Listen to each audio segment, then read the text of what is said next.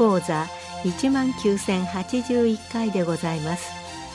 全国の医師の皆様毎週火曜日のこの時間は日本医師会の企画で医学講座をお送りしています。今日はウィズコロナ時代の認知症と題し東京都健康長寿医療センター研究所認知症未来社会創造センターセンター長粟田修一さんにお話しいただきます。なおこの放送はマイクロソフト Teams を使用して収録しています東京都健康長寿医療センター認知症未来社会創造センターの粟田と申します。本日は、ウィズコロナ時代の認知症というテーマで、これからの認知症の医療やケアのあり方についてお話しさせていただければと思います。2020年1月から今日に至るまで、私たちは新型コロナウイルス感染症流行の中で、単に感染症対策のことだけではなく、今日の認知症の医療とケアのあり方についても多くのことを学ばされました。この間に新型コロナウイルス感染症の流行が認知症の医療やケアにどのような影響を及ぼしたかについて、関連学会や職域の関連団体が数多くの調査を行いました。まずは、それらの調査の結果を要約しておきたいと思います。2020年3月から5月に起こった感染症流行第1波以降に、日本認知症学会、日本老年医学会、日本老年精神医学会が相次いで感染症の流行が認知症の医療やケアにいかなる影響を及ぼしたかについて調査を行いました。そこで明らかにされたことの第一は、認知症の方の医療機関の受診や介護保険サービスの利用が減少したということになりました。その背景には、感染を恐れてご本人やご家族がサービスの利用を控えて、サービス提供者側がサービスの提供を制限したりするなどの要因が重なっていることが明らかになりました。実際にこの間に要介護認定率も減少していることが明らかにされています。また、地域で行われていた認知症カフェやサロンなどの活動も完全に停止してしまい、それまで、えそのような場を通して地域とのつながりを作り出していた認知症の方は、すっかり地域とのつながりを失い、自宅の中だけで過ごす方が多くなりました。これらはいわゆる社会的距離を保つ対策と呼ばれている感染対策ですが、このようなサービス利用の減少や地域活動の停止によって、認知症である本人のアクティビティが急速に低下し、そのために認知機能や身体機能の低下が進み、DDL が低下したり、身体した疾患が悪化したり、あるいは認知症の行動心理症状、つまり BPSD が目立つようになったりするなどの、え報告も頻繁に見られるようになりました。また、ご家族も在宅サービスが利用できないために仕事を休んで家族を介護することになり、そのために介護負担や経済的負担が増えたと感じる方も増えました。また、仕事をされていた家族の中には、在宅勤務となったために人と交流する機会が減ってしまったり、職場が休業になったり、さらに失業される方もおりまして、そのことがご家族自身のメンタルヘルスにも影響を与え、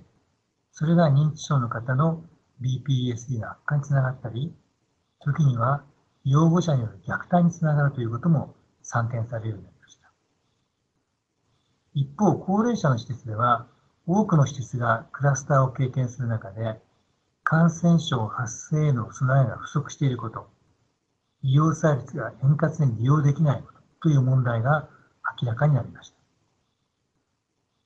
医療サービスが円滑に利用できない理由の中には、感染症を発生した認知症の方を医療機関で受け取ってもらえないという問題もございました。実際、医療機関の側も感染対策のためにサービスを制限せざるを得なかったという側面もあったのですが、施設の側からは認知症であることを理由にあからさまに受け入れを断られたという報告もございました。また、受け入れた医療機関の方でも、言語的な指示が守れない認知症の方への対応が困難を極め、平時以上に隔離や拘束などの行動制限が行われるようになったということもございました。さらに医療機関でも施設でもご家族の面会が制限されるようになったため、そのことで入院入所している認知症の方の不安が高まり、精神症状が悪化する方もおられました。そして、えー、家族と面会することもなく、最後を迎えることになったという認知症の方もおられました。こうした状況に対応していくために、医科学会からもいくつかの提言が出されましたが、それに沿って、その後に起こった変化なども含めまして、少しお話をしたいと思います。まず第一に、高齢者施設における感染対策のスキルの向上についての提言がなされました。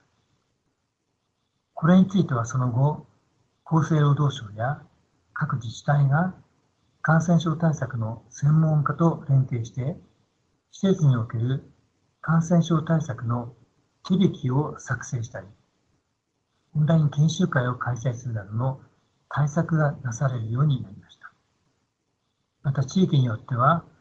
感染者の発生に伴う施設職員の深刻な人材不足に対応するために、都道府県医師会とも連携して、臨時職員を派遣できるようにするための応援体制の構築も進められました。さらに、昨年度の厚生労働省老人保険健康増進等事業においては、これまでの医療機関や施設における認知症の方の感染症対策の経験を踏まえて、介護施設等における認知症の方に配慮した感染防止対策の空襲が作成され、オンライン上で誰でもが閲覧できるようになりました。こうした努力によって、施設における認知症高齢者の感染症対策のスキルは格段に向上していきました。第2、医療機関における認知症の診療体制の確保についての提言もなされました。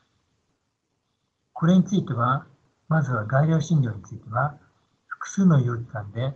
オンラインの診療体制の構築が進められました。また、入院診療については、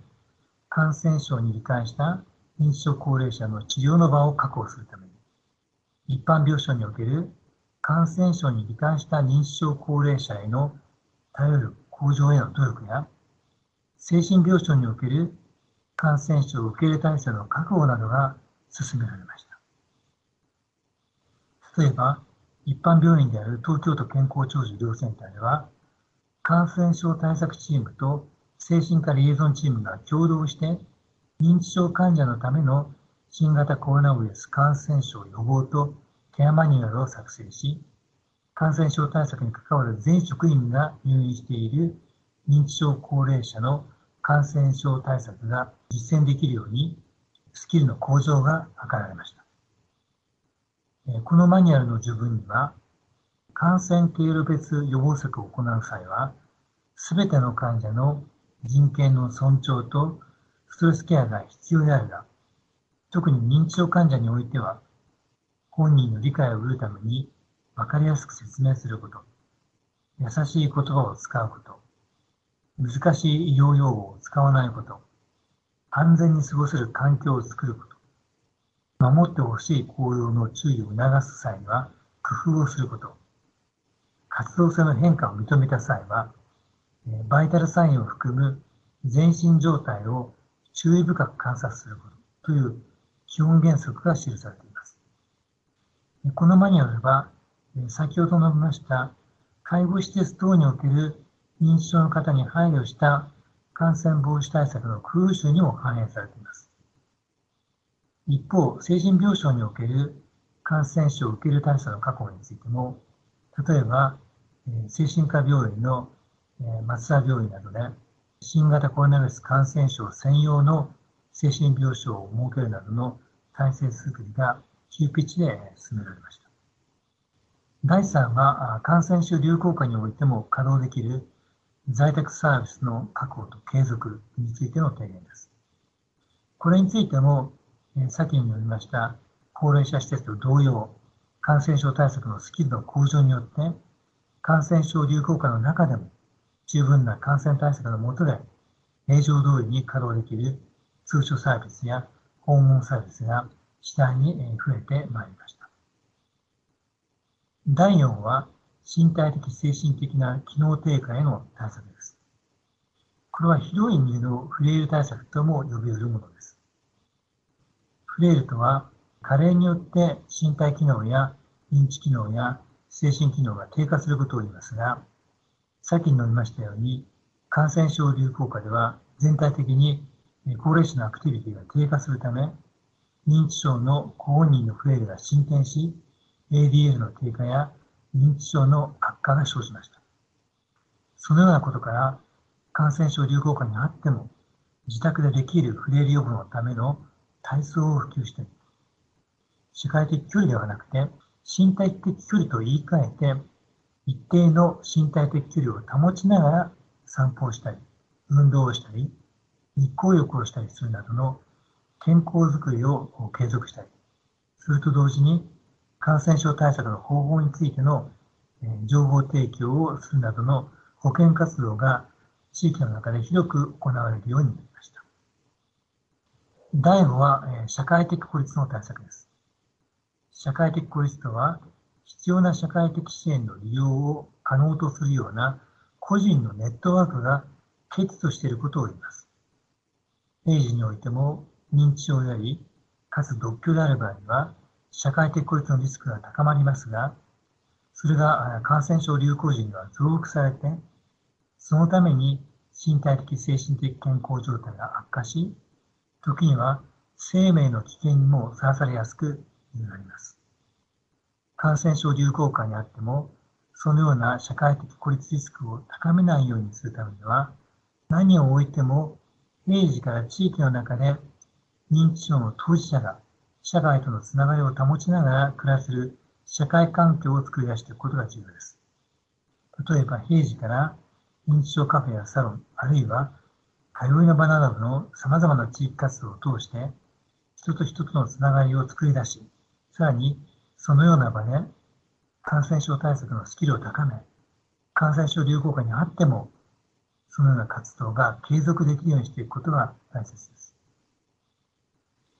第6は ICT などによる新たなモダリティの開発と普及です。先にオンライン診療のことを述べましたが、介護施設においてもビデオカメラを用いて家族と顔の見える面会ができるようにするなどの工夫がなされました。またこの間に、地域に暮らす高齢者がオンラインツールを用いて、家族や友人と交流したり、オンラインの認知症カフェを開催したりするなどの試みも広がりました。こうした試みは、社会的孤立対策という観点からも重要です。このように ICT を活用して社会的つながりを促進することを目指したイノベーションは、ウィズコロナ時代にあっては不可欠な対策であろうと思います。以上述べてきたことは、たとえ感染症が流行したとしても、認知症ともに生きる人々の人権が守られ、尊厳を持って暮らせる社会を作り出すためのキャパシティビルディングを社会全体で進めることを意味しています。それは感染症流行下にあっても持続可能で公正で多様性を包摂する地域共生社会の実現に向けたムーブメントとも言えるのではないかと思います。2020年の6月に国連の障害者権利条約に関する委員会が新型コロナウイルス感染症と障害者の人権に関する声明を発表しました。そこには以下のようなことが記されています。多くの障害者は新型コロナウイルス感染症の影響を受けやすい状況にあるのは確かであるが、それは障害者がすでに存在している差別と不平等によって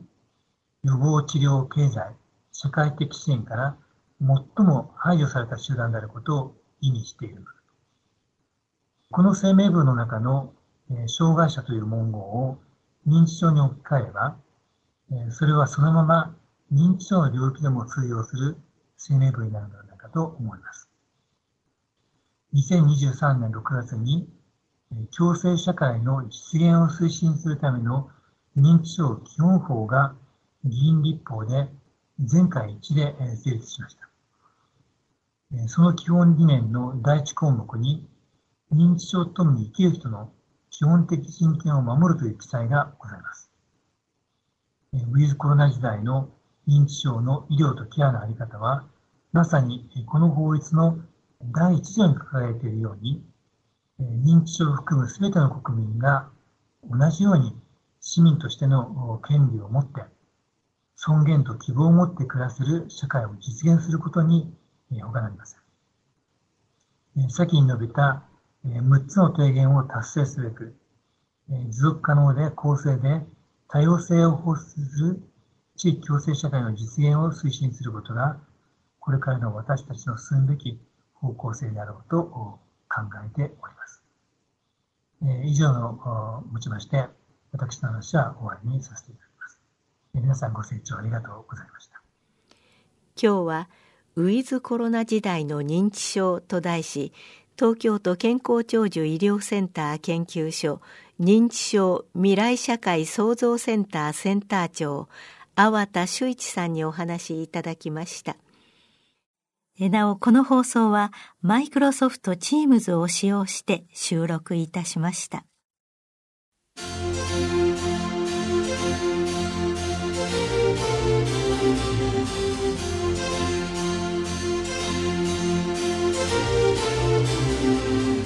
それではこれで日本医師会の企画でお送りいたしました医学講座を終わります。